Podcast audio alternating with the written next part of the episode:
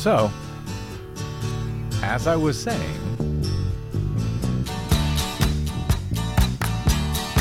what was I saying, Desi? Do you remember? Some stuff. I don't Yeah. know why I came here tonight. I got the feeling that something ain't right.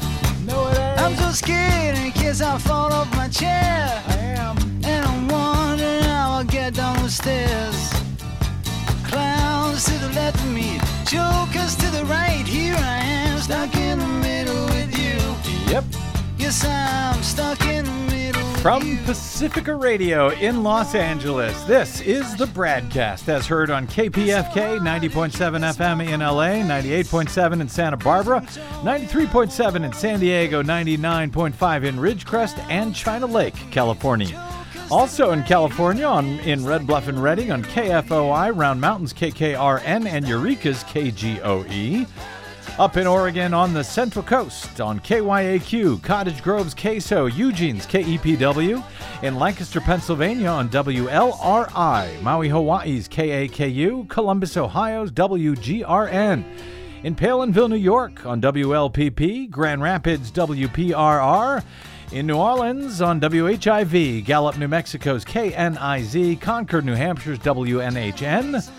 Fayetteville, Arkansas's KPSQ, in Seattle on KODX, in Janesville, Wisconsin on WADR, and in Minneapolis, St. Paul on AM 950 KTNF. We also stream coast to coast and around the globe every day on the internet uh, on the Progressive Voices channel, Netroots Radio, Indie Media Weekly, FYI Nation, NicoleSandler.com. I've heard of her. Radio Free Brooklyn, Workforce Rising, Deprogrammed Radio, and Detour Talk, blanketing planet Earth five days a week. Whether I'm here or not, I'm Brad Friedman, your friendly investigative blogger, journalist, troublemaker, muckraker, and all around swell fellow.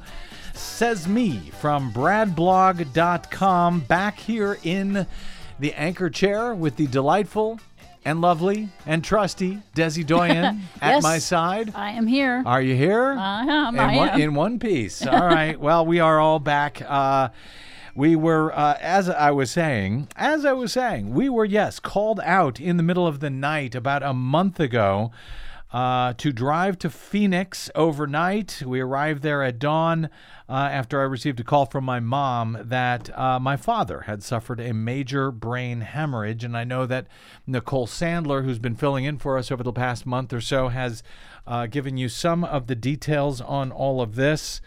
Uh, but I just want to fill you in for those who wonder where the hell we were for the past month. I'm still sort of wondering that now, to be frank. Uh, the uh, next two weeks, once we arrived in uh, in Phoenix, were agonizing, and uh, with my dad and my otherwise incredibly healthy father, uh, he was 80 years old, but he was very healthy. Had played uh, 18 holes of golf earlier that day before he was struck at night with this uh, with this stroke, this brain hemorrhage. Uh, and so the uh, following two weeks after we arrived there were just simply agonizing. And I, I want to discuss something that we learned that may be useful to you and or your loved ones if we can learn anything from this tragedy that might help others out there. Uh, I think my uh, dad would be happy about that. And don't worry, we're going to get to politics back to politics soon enough. Um, but my father ultimately did not make it, as you've likely heard from Nicole, uh, who with Angie Coiro help uh, helping out here and there, filled in over this past month for us on the BradCast, and I cannot thank them enough. Especially Nicole, who did most of the heavy lifting.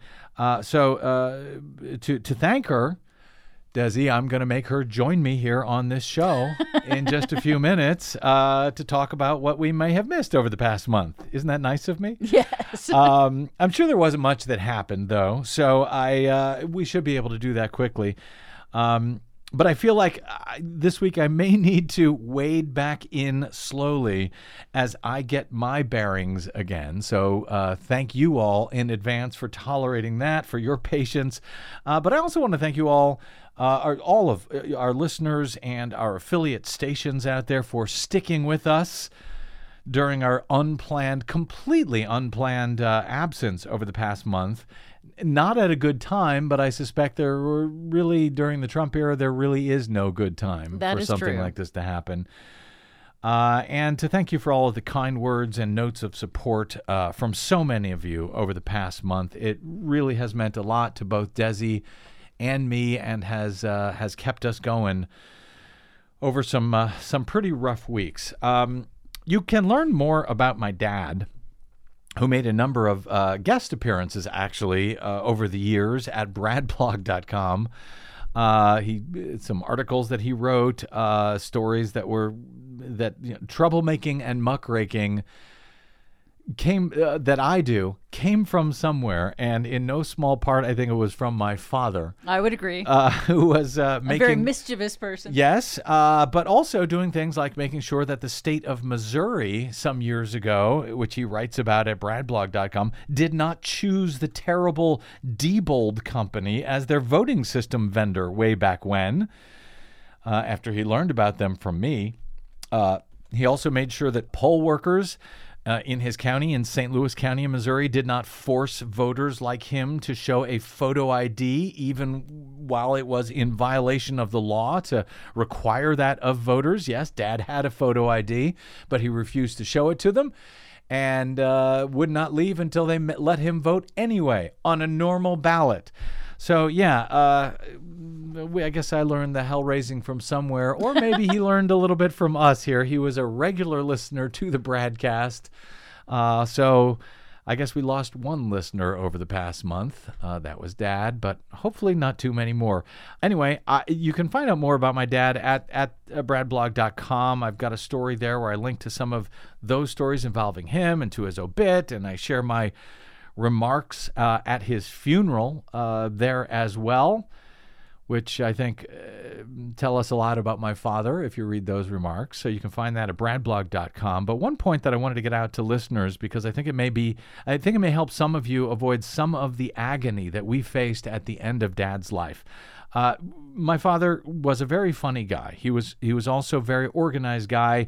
Uh, he worked hard to make things as easy as possible for my mom in the event of his death, even though he was in excellent health when he did that.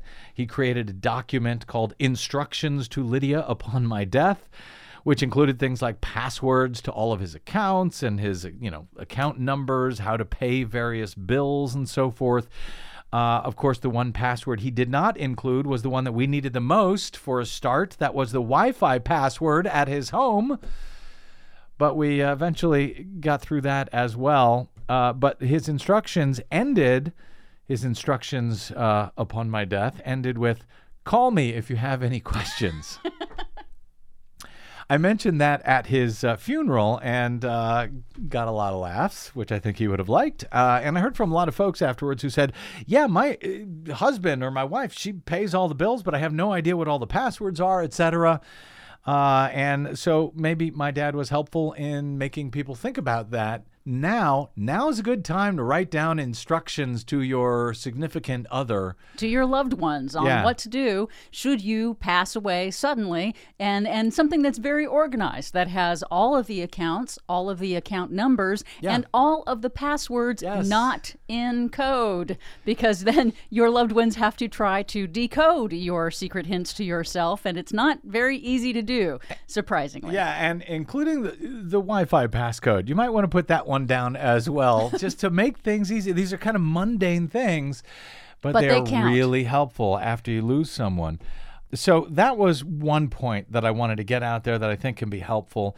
But eh, more importantly, of of greater import, I think, as organized as my father was, the one thing that none of us my mother, my sister, etc. None of us were prepared for were the questions that we faced during those two and a half weeks when we were not sure if he would live or die, when he was hanging on, sometimes seemingly by a thread. Other days he seemed to be doing much better, never fully uh, regaining consciousness after that day uh, that he was struck. But the question was how much should be done to keep him alive based on well, questions about how well he would be if he was kept alive and if he was able to uh, go through rehab and, and so forth. How does one define quality of life?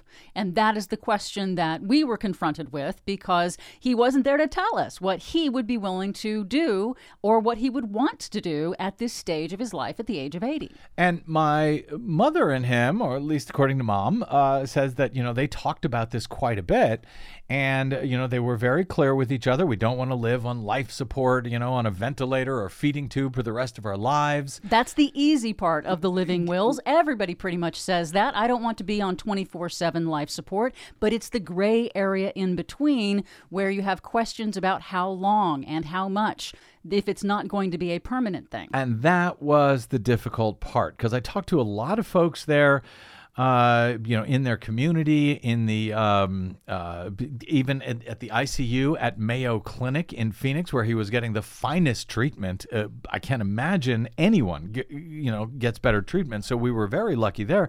But all even the folks up there said, yeah, people think they've made these decisions about end of life that oh I you know I don't want to be on life support and these black or white decisions but they are not black or white decisions they are gray decisions my parents you know have were clear with each other that they didn't want to be on life support for the rest of their lives but how about if you need to be on life support for a month Or six months. or 6 months and then therapy after that in order to rehabilitate aggressive therapy. And that is a thing that we discovered changes depending on how old you are. A 50 year old might have a different response than an 80 year old to this kind of intervention. and an 80 year old in good health as the doctors you know well as my dad was i mean the doctors looked at his brain scan and said he had the brain of a 60 year old and so they were more willing to take more aggressive treatments.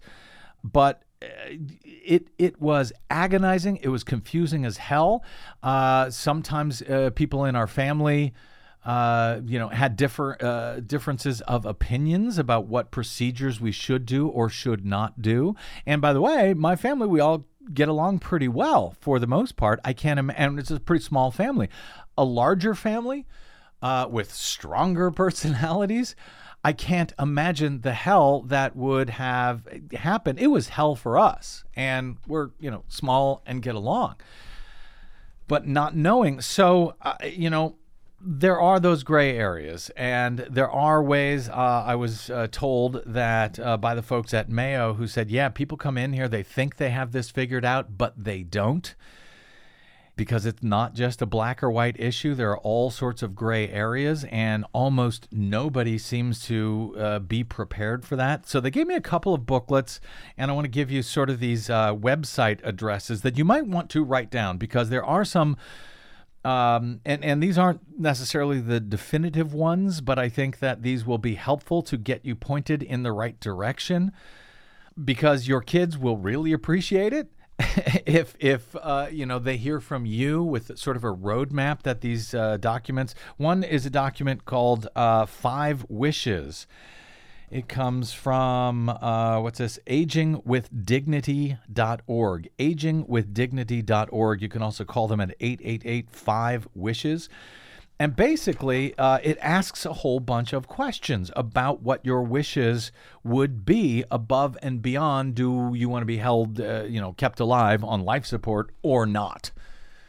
it helps get that conversation started And that's what most people seem to know. Oh, I don't want to spend my life on uh, on life support. The questions here are much larger and much more difficult than that. Yeah, when something like this actually happens, at least in many cases, not in every case, but at least in this case. So, you know, questions about how much life support you might want and for how long. If the doctor says, well, if you go through this for three or four months, you can walk again or you can live and but you'll be in a wheelchair. Does that make a difference? Things like that. So uh, and and when i spoke with a lot of mom's friends they also thought they had this figured out until i raised these points and they're like yeah we have to go back and and figure this out And there's also another place that you can look up. Now, we live in California, so we have the legal California Advanced Healthcare Directive, and the website for that, we'll link to it online. Mm-hmm. And it is, even if you don't live in California, it is a starting point for you to think through these conversations, these ideas, these concepts for yourself, and to have that discussion with your family and your loved ones and your friends. That one is at prepareforyourcare.org. And it asks questions like at the end of life, which of these things would be very hard on your quality of life? Check as many as you want. And, you know, one is being in a coma and not able to wake up or talk to with my friends or family. Well, that would be hard. A lot of people would agree. But then as you roll down the list, not being able to feed, bathe, or take care of myself. Maybe you're okay with that. Not being able to live on my own, such as in a nursing home. Maybe you are or aren't okay, uh, okay with that. Having uh, constant pain. That might be something that, well, if I can live, if I can live a normal life, if I can have my cognitive ability, you might be okay with some pain. So that walks you through that as well. Prepareforyourcare.org. Uh, and the other one I mentioned, um, you know, discussing the kind of medical treatment that I, I want or don't want, how comfortable I want to be. That is agingwithdignity.org, uh, or you can call 888 5 Wishes. Um, it will help your family a lot if you work this stuff out in advance. I'll just say that. We're all doing fine. My family is doing fine. Uh, we're, you know, uh, this was a shock, of course, out of nowhere. Uh, but we're doing okay. Um, but it was difficult at times to figure out which directions to move. And so, if you can make it clear to your loved ones while you still can, it'll sure make for a happier family thereafter. All right. Lessons from my father. We're going to take a quick break and begin diving back into this hellish world of politics with guess who? The one and only Nicole Sandler. She's with us next on the BradCast. I'm Brad Friedman. Don't touch that dial.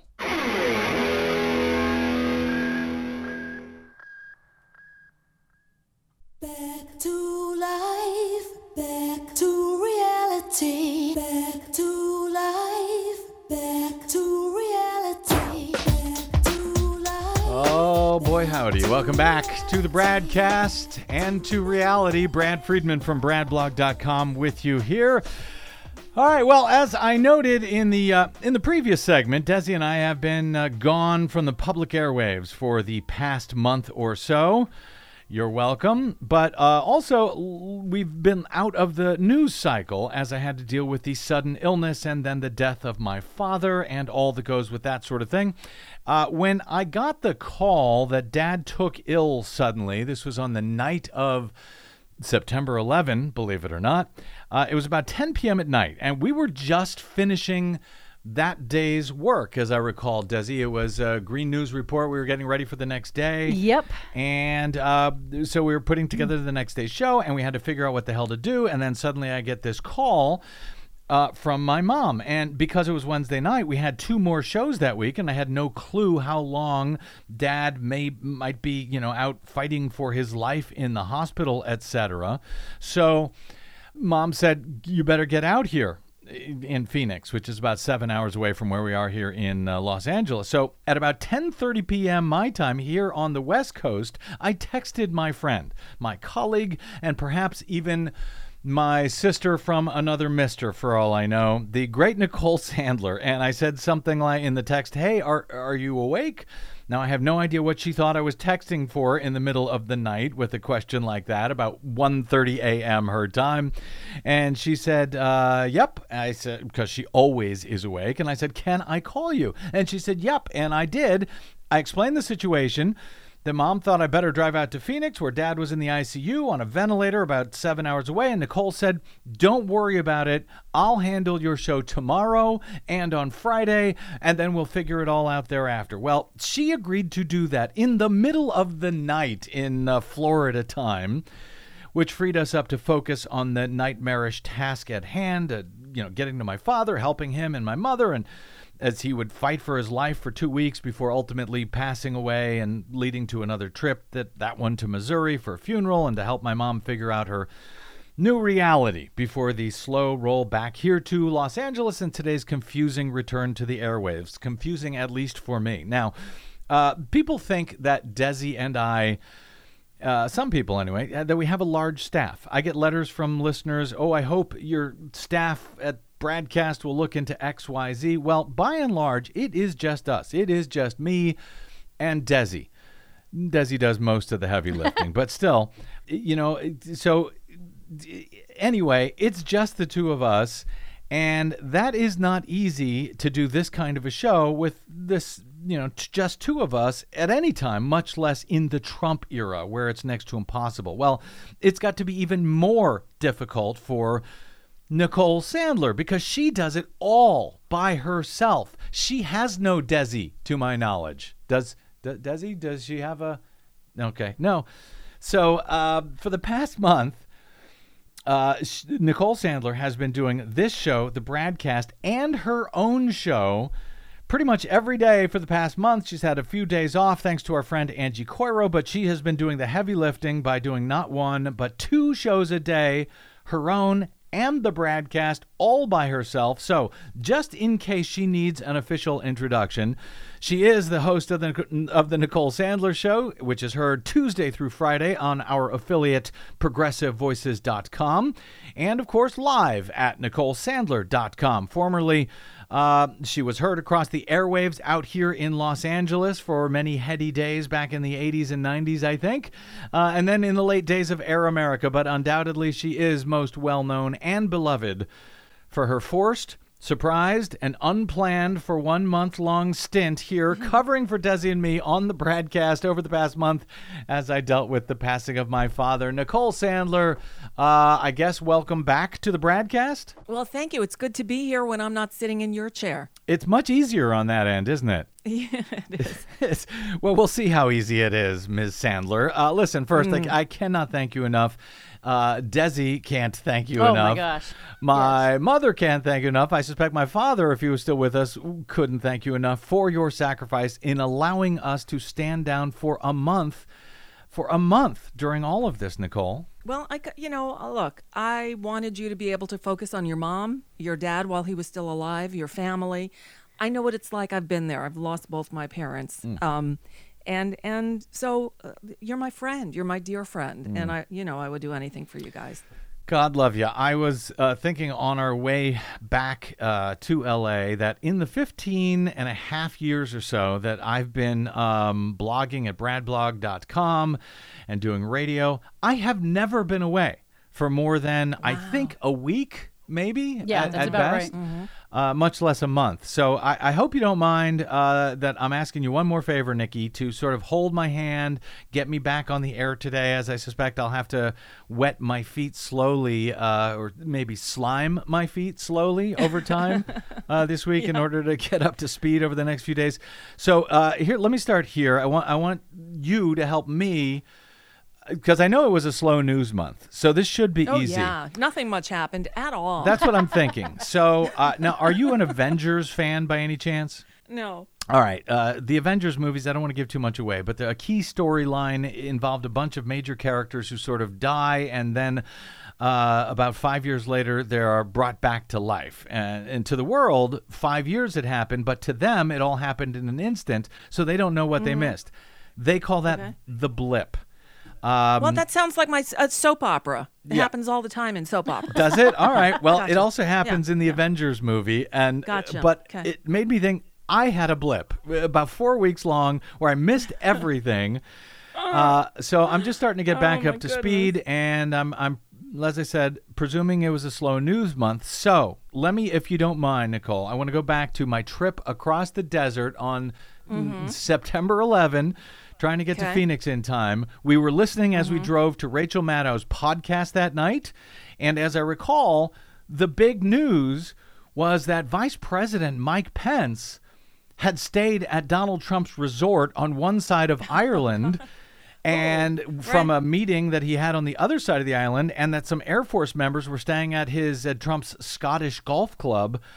That was about a month ago. I presume that has been the major story for the past month. Is that right? No, um, no, no. I forgot. I, I completely forgot that happened. Really? Even though Yeah. I have a personal connection to that, because you know the the the other part of the story was there was this little airport Yeah. in I think um, uh, uh, Gat- Glasgow or somewhere. Yeah. Prestwick Airport. I've been there. Oh, really? I actually, yes, I went to Saudi Arabia, Uh-huh. believe it or not, back in 92 on the, I think it was 92, on the verge of the first desert, I, I forget what they called it, the, the uh, poppy bush, his uh, incursion into Kuwait, if you remember that De- whole thing. Desert Storm, or was it the other Well, desert? I think thing? it was before Desert Yeah, Storm. okay. I think yeah, I have I have it written up somewhere. Right. But I went with I was at the time working with Mark and Brian at KLOS in Los Angeles and Mm-hmm. we um we did a broadcast over Christmas with the troops like right before they launched the attacks. Oh, wow. So we we stopped for fueling at Prestwick Airport. It was the middle of the night. We didn't know if we were going to be able to go it, it- do the broadcast in Saudi Arabia because they heard about us and weren't sure that it was going to work out. So while we were on the ground at Prestwick, we were waiting to find out if we were going to be allowed to do the show. Anyway, that's my one degree of separation from that whole story. And the story went away because nobody remembers anything about it because.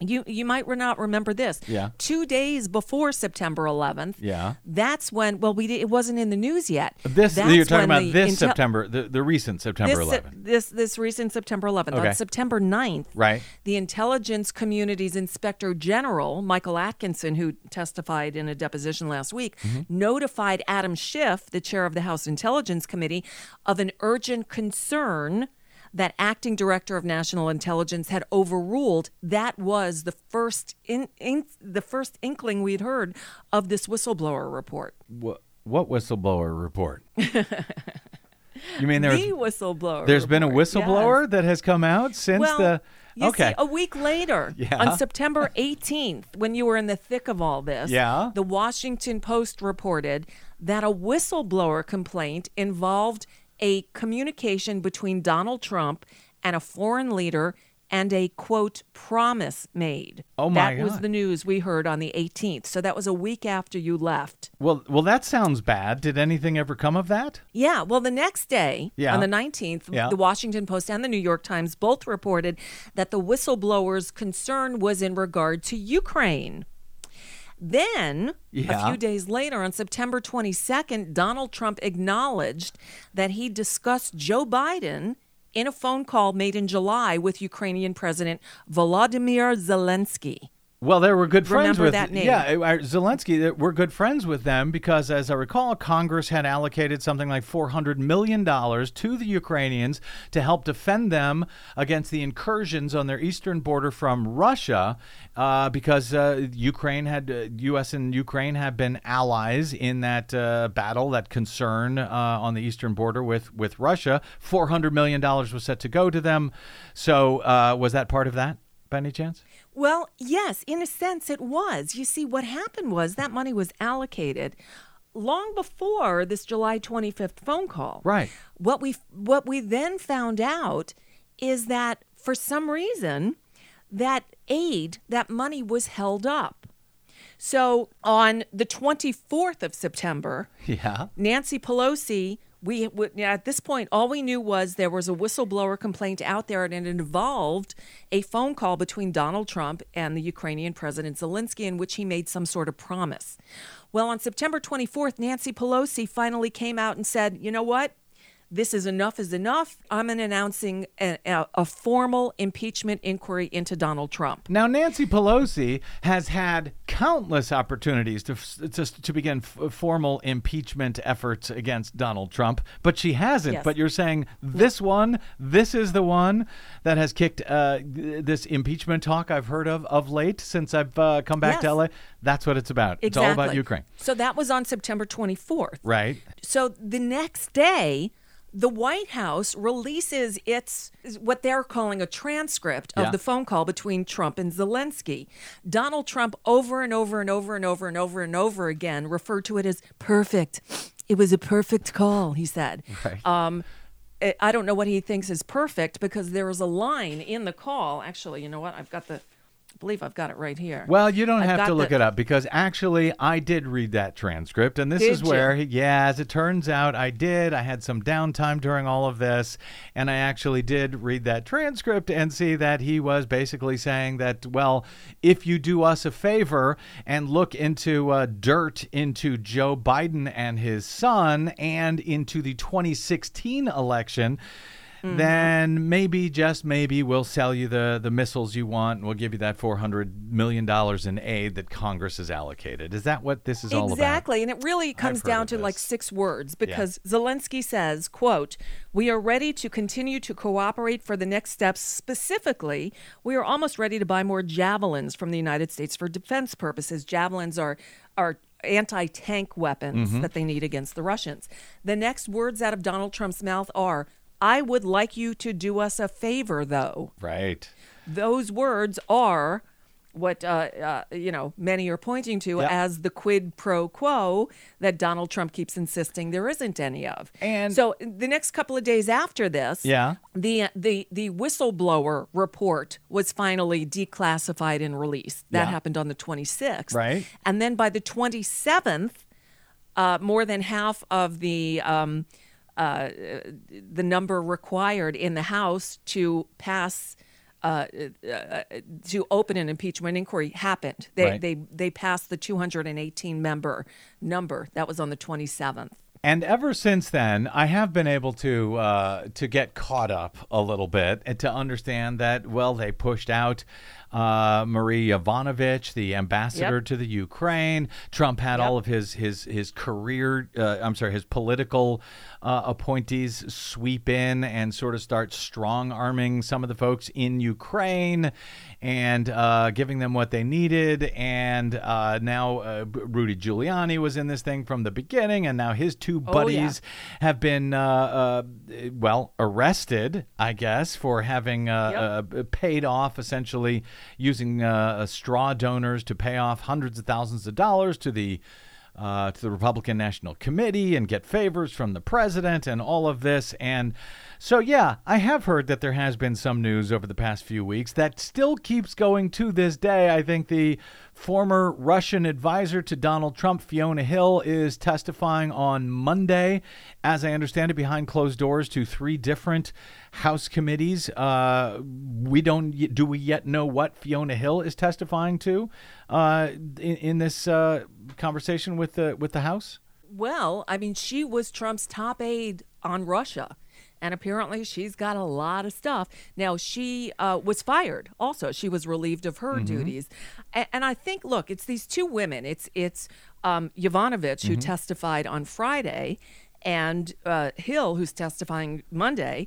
Um, you know, so many people have mentioned, but it it, it merits repeating that of all the people that Donald Trump, you know, they're trying to shut down uh, you, because they said no, we're we're we're not cooperating at all. Nobody who works for whoever worked for me, whoever worked at the White House, whoever looked at me, you know, sideways, uh, can cooperate, can testify. Well, Yovanovitch on Friday said, "Screw that, I'm going," and now today, Monday, Yeah. um, Fiona the, Hill. the former a- aide for uh, Russia, is Yeah. testifying.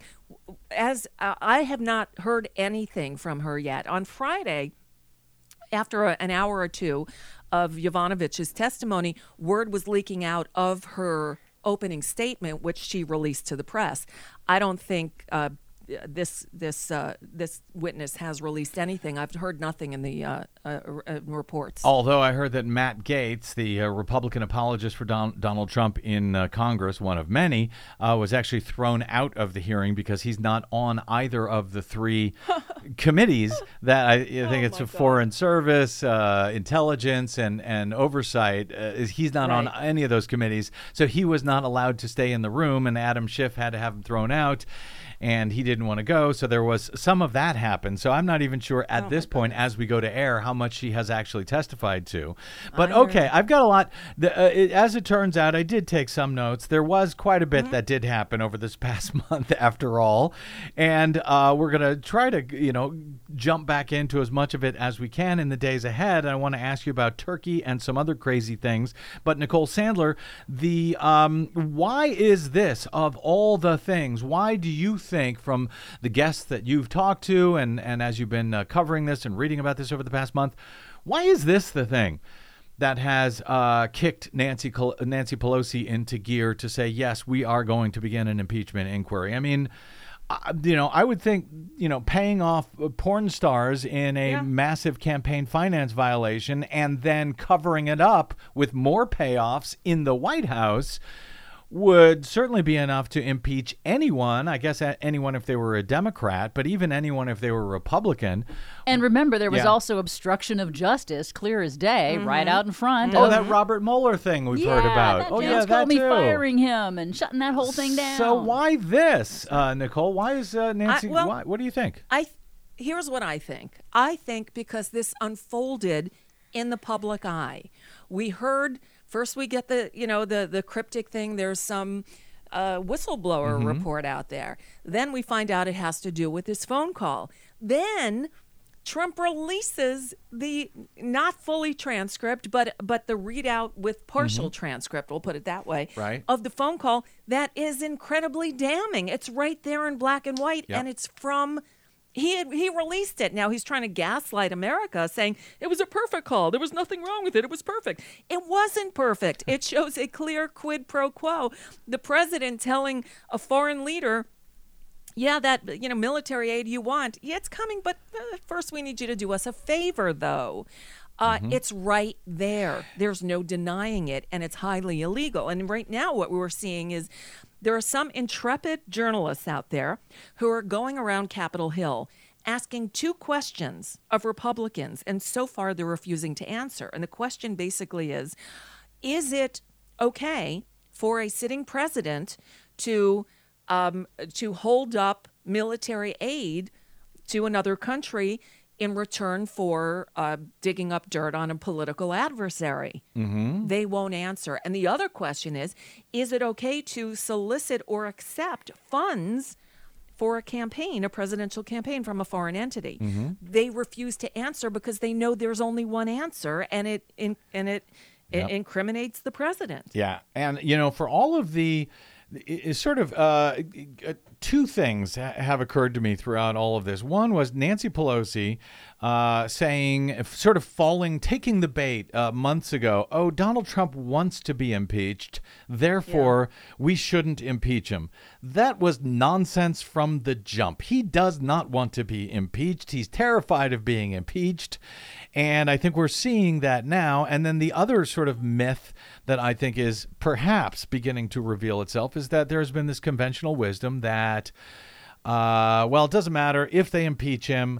Uh, no one, the, the, the Senate will never vote uh, to remove him from office. Now, that could ultimately end up being true. But I think it's pretty presumptuous to to to to make that uh, assumption in the first place because the evidence isn't out there. The uh, polls, which are already turning uh, very quickly against Donald Trump, even that Fox News poll, fifty-one percent wanted him not Oh, just yeah. impeached but also removed. Um, you know, and we've got an election coming up, and a lot of these uh, senators are going to have to face the people in their states. I think it has always been uh, uh, wrong to think that you know moving forward with uh, uh, impeachment would somehow hurt the Dems and help the Democrats.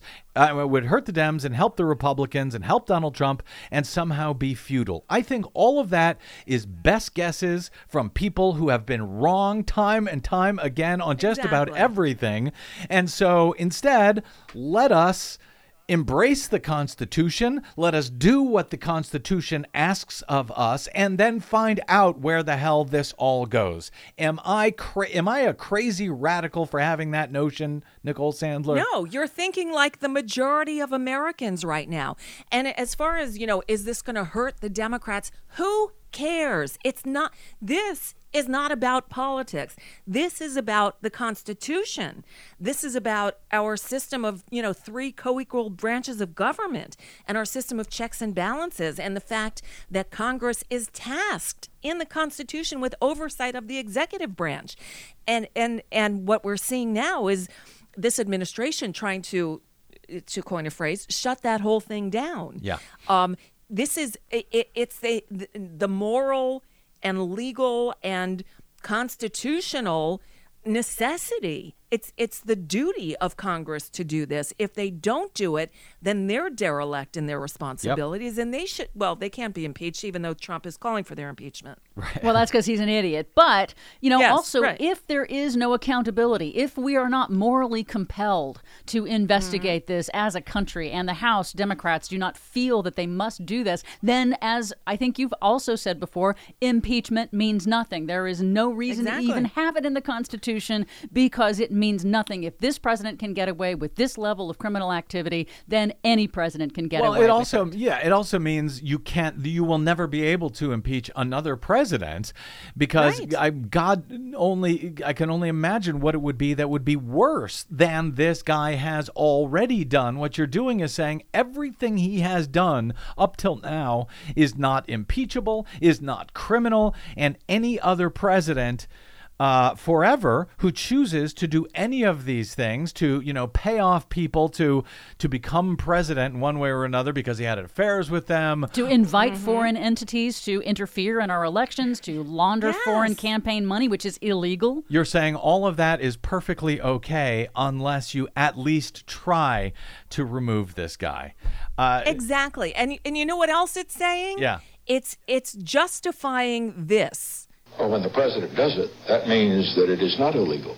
yeah that's, When the president does it, that means it is not illegal. That's Donald Trump's clarion call. Yep. That's what that's what he wants people to believe. He talks about he's going on and on that Article 2 of the Constitution gives him unlimited powers. He is lying to the American people about everything. Article 2 is sh- shows that the president's powers are actually quite limited. You but know he doesn't care. Facts don't matter to him. No, he doesn't. And but that's a theory. What you played was was Richard Nixon and uh, saying that same thing. Donald Trump has that same theory. I guess we're going to test it. I guess there's a lot of things we're going to test. I sure as hell would like to test that Office of Legal Counsel opinion. Uh, that says a, a president can't be indicted because that sounds ridiculous to me. That's not in the Constitution. And I've been calling on the House Judiciary Committee now for months to hold hearings on that notion alone. But Nicole Sandler, let me let me do this.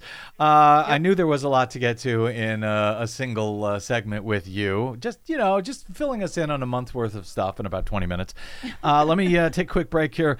Come back and we'll fly through uh, a few other things that I want to ask you about very quickly. We'll have to do it quickly, uh, but there's a number of things I wanted to ask you about. Oh, and also, by the way, uh, I I heard one of your shows where you had mentioned that on that transcript on that phone call that it was about 11 minutes worth of dialogue over a 30 Yep. minute, and you you feel Yep. there's a lot that's been held back. You might be Yep. right, but as I understand, it was also going through translators each time they spoke. So There that, is that, I, and I Yeah. heard that part of it too, which I believe. But there are also ellipses in Yes. there.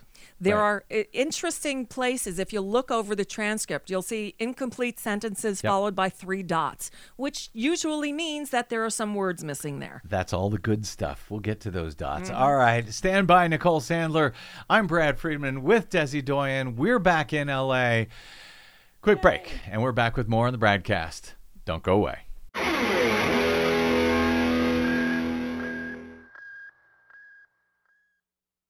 Hey, this is Brad. Remember me, the guy who was warning you about Donald Trump from the day he entered the race, when the rest of the U.S. media were telling you his candidacy was a joke, that he'd never win, and that Hillary Clinton had it in the bag.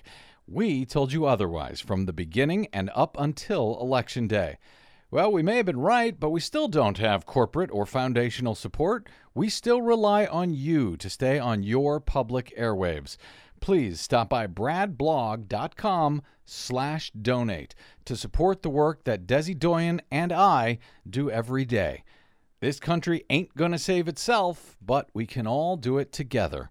That's bradblog.com slash donate. And thank you. for good times and bad times. I'll be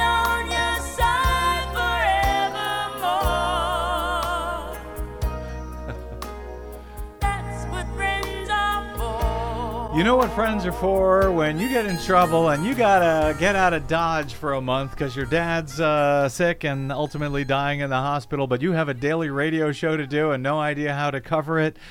Friends like Nicole Sandler may just come in and do your show as well as her own for an entire month. And Nicole, I heard you say at one point on the air that's what friends are for. So once again, thank you. Uh, Oh, you're I- welcome. I, Can I, just say one other thing? Because because I'm yeah. afraid that it might have been misconstrued. When Yeah. I posted on, on the last show that I did for you, "Kiss This Thing Goodbye," Yeah. and and and used that song as a bumper coming back in. It was actually the news had just broken that Shepard Smith left Fox. Yes, and that's really what it was in reference to. And I just didn't want it to be misconstrued. That you know, I would have done it for as long as you needed me to do it. Really? Well, now you tell me because I could really use a week off after all of this. I I was. didn't say happily. I just said I would. I see. And needed. Well, I- needed was the key word there. Uh, no, I know, and I was actually going to ask you because I did hear uh, your your previous show, the the Kiss This Thing Goodbye show, where you said you were guest hosting Bradcast for one last time, and I just wanted to make sure that wasn't really the last time ever ever and I- you're going to host Yeah, Bradcast. I think I said for now anyway. Okay. Until they actually go on like a proper vacation or something. yes. Oh, that'd be- Vacation, there- what's that? What? I've heard right. of that. I, I wish I knew. I All know. I know. Yeah, all right. Well, anyway, we're talking with Nicole Sandler, who's uh, helping me get back up to speed now that I am back. Let me uh, fly through a bunch of things in our in our closing few minutes here, uh, Nicole, with you. This. Um, What's going on? I don't even have time to get into the story. We will, I'm sure, in the coming days. But the uh, Kurdish forces now are allying with Syria.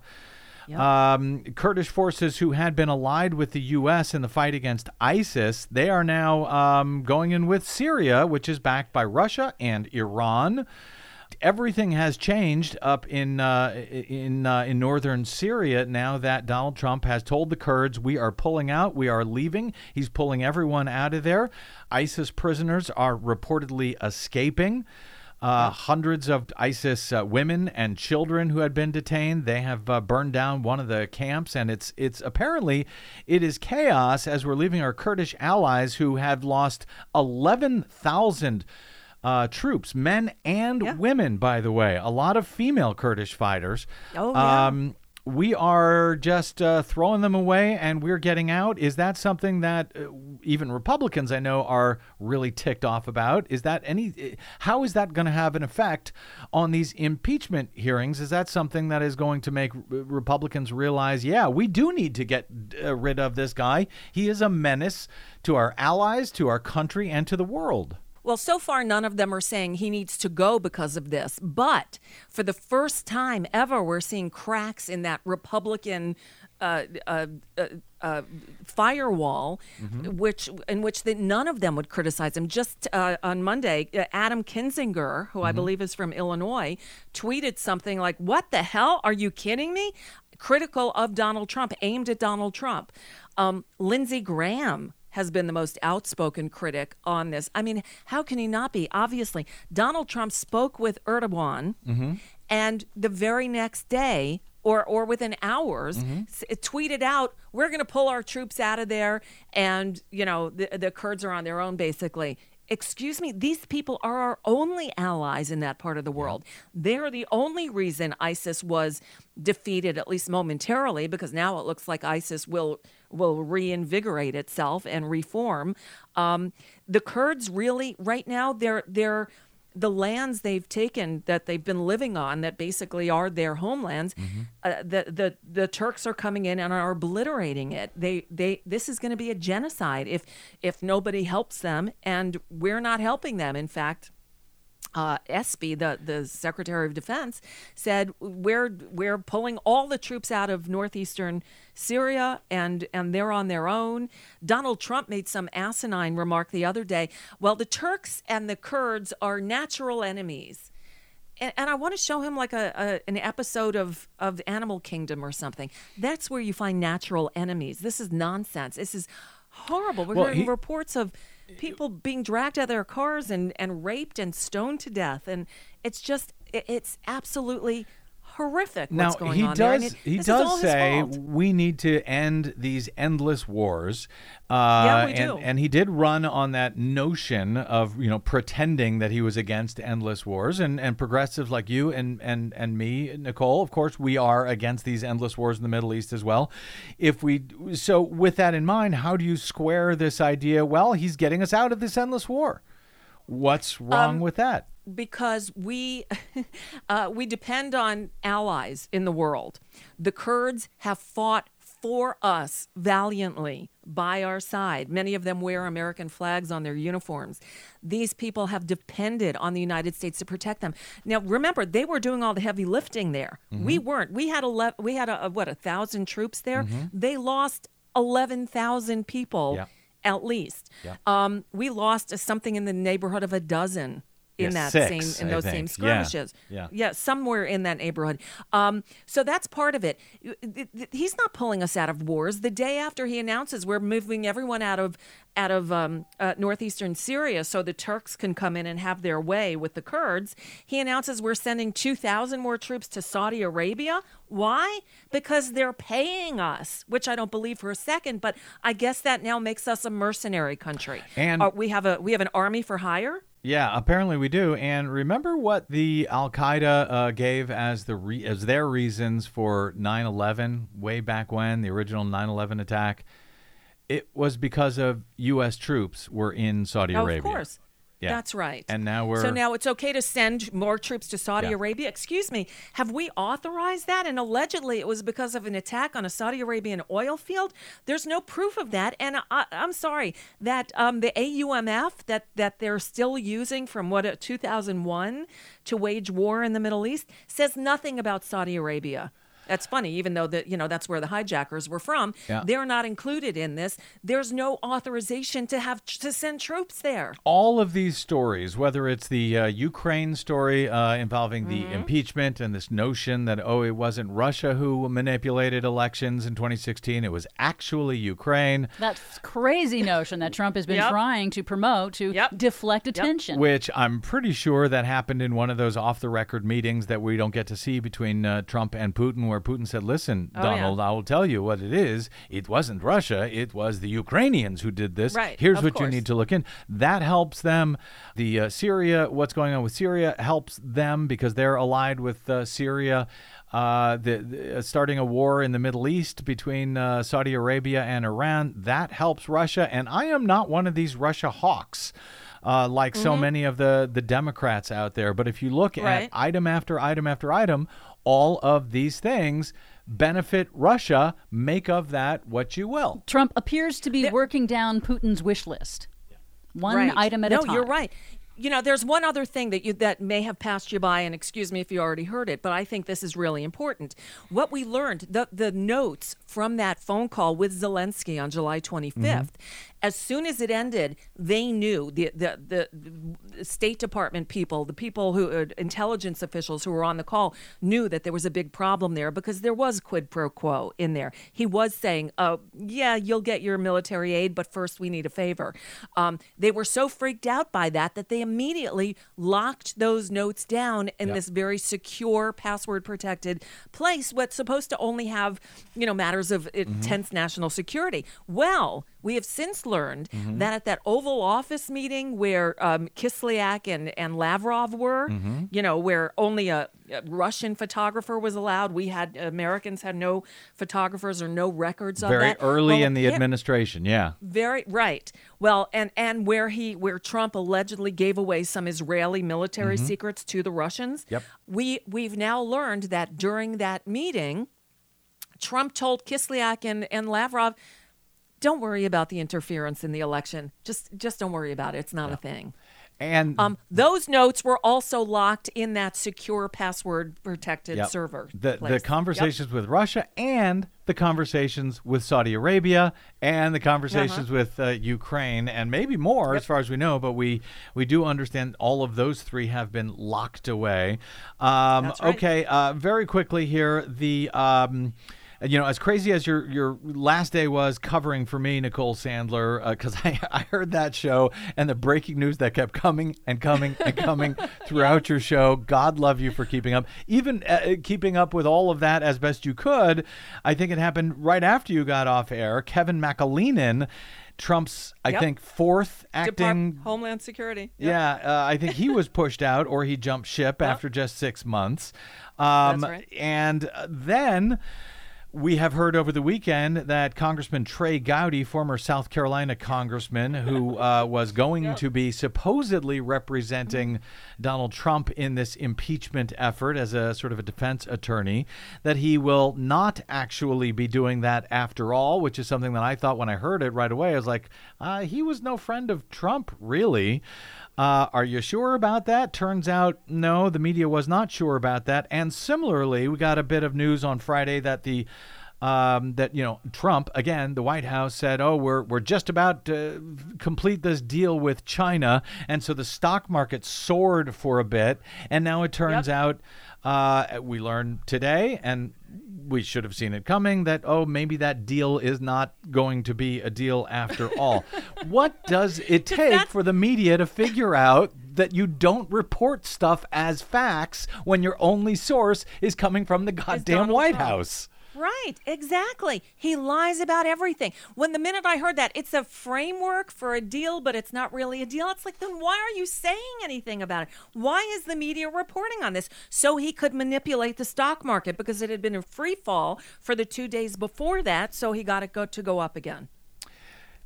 And I didn't even get to ask you about uh, Democrat, the 2020 Democrats. Uh, we've got a, another debate coming up this week. Yep. Your boy uh, Bernie Sanders uh, may be in trouble. Had a heart attack uh, over the last week or so. Has there been any uh, particular shakeup that I need to know about in the uh, Democratic 2020 lineup over the past month, Nicole Sandler?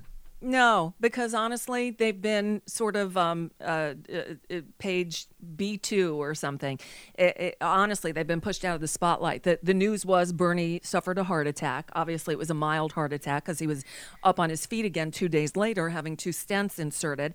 But by the way, you said my guy Bernie. He is. I I have two choices, and I'm actually one who I love Bernie Sanders. I think he's great. I think the only reason this country has moved in a leftward manner is because of Bernie Sanders' efforts. That said, I also like Elizabeth Warren. Um, I think she's, and I hate the word electable, but t- for shorthand purposes, he, she's probably more electable than he is at this point. And I, bel I understand the need for compromise in a situation like this. The number one priority has to be getting rid of Donald Trump. I think we'd be well served with Elizabeth Warren as president. Well, I hope the Bernie Bros on Twitter are going to be okay with that comment. Yeah, there, no, the Nicole Bernie Sandler. Bros. Oh, uh, oh, according to them, I'm a neo neo lib. I'm a Hillary Clinton supporter. Oh, Good you should see how I was attacked last week because I called them out on their attacks of Elizabeth Warren, saying, "Stop it! You're you're doing burnt, you know, um, scorched earth stuff here, and don't annihilate the only other decent candidate in the race." My opinion. Please make up for the uh, followers that Nicole Sandler has lost. Long time Bernie Sanders supporter Nicole Sandler lost uh, because the uh, other Bernie su- uh, Sanders Yeah. supporters are mad at her. Please make up for it by following her on the Twitters at NicoleSandler.com. You can listen to her show Tuesdays through Fridays at NicoleSandler.com. I note she doesn't do a show on Monday, so she may just that may be. change soon. Uh, wh- Maybe. Well, I Yeah, uh, thing- well, it may things may change, change. Because uh, I think you'd be a fine Monday guest for us on the BradCast every week, as long as you're uh-huh. free. Oh, really? Just saying, uh-huh. Nicole. All right, we got to get uh-huh. we got to get out, but I cannot once again cannot thank you enough. For saving us, saving our bacon, saving the BradCast over the past month. Uh, hopefully, uh, listeners and uh, our affiliate stations were, were fine with you there. I heard a lot of good notes. I got uh, from Oh, a, heard from a lot of people that they loved you. They wanted us back soon, but they were really happy uh, to hear you uh, and occasionally Angie Coiro over the past month. So thank you, thank Mm-hmm. Oh, you, good. and thank you, Nicole. Yes, thank My you. pleasure, and it's good to know that I have a free place to stay in LA when I come out and visit now. Oh, you betcha. Oh no, you you you can't stay here. Oh no. No. Uh, we'll we'll see about that. All right, We'll see about that. We'll see. All Okay. right, never heard of her. All right. Nicole Sandler. Thanks, you All right. guys. Thanks, Nikki. Talk to you later. Talk to you later. Bye. Bye. Okay, uh, first day back uh, after a month off, and I'm already running late. so, isn't that just like me? Got to Yes. get out. Uh, my thanks, of course, to Nicole Sandler, to our producer, Desi Doyen, to all of you for spending a portion of your day or night with us. It's greatly appreciated, as is your support of uh, NicoleSandler.com. Uh, over the past month and in the future. Thanks to you guys for hanging in there, stations and listeners alike, over the past month. We are back. You can drop me email if you like. I am bradcast at bradblog.com. On the Facebooks and the Twitters, I am the Brad Blog. And that is it. Until we meet again tomorrow, I hope. I'm Brad Friedman. Good luck, world.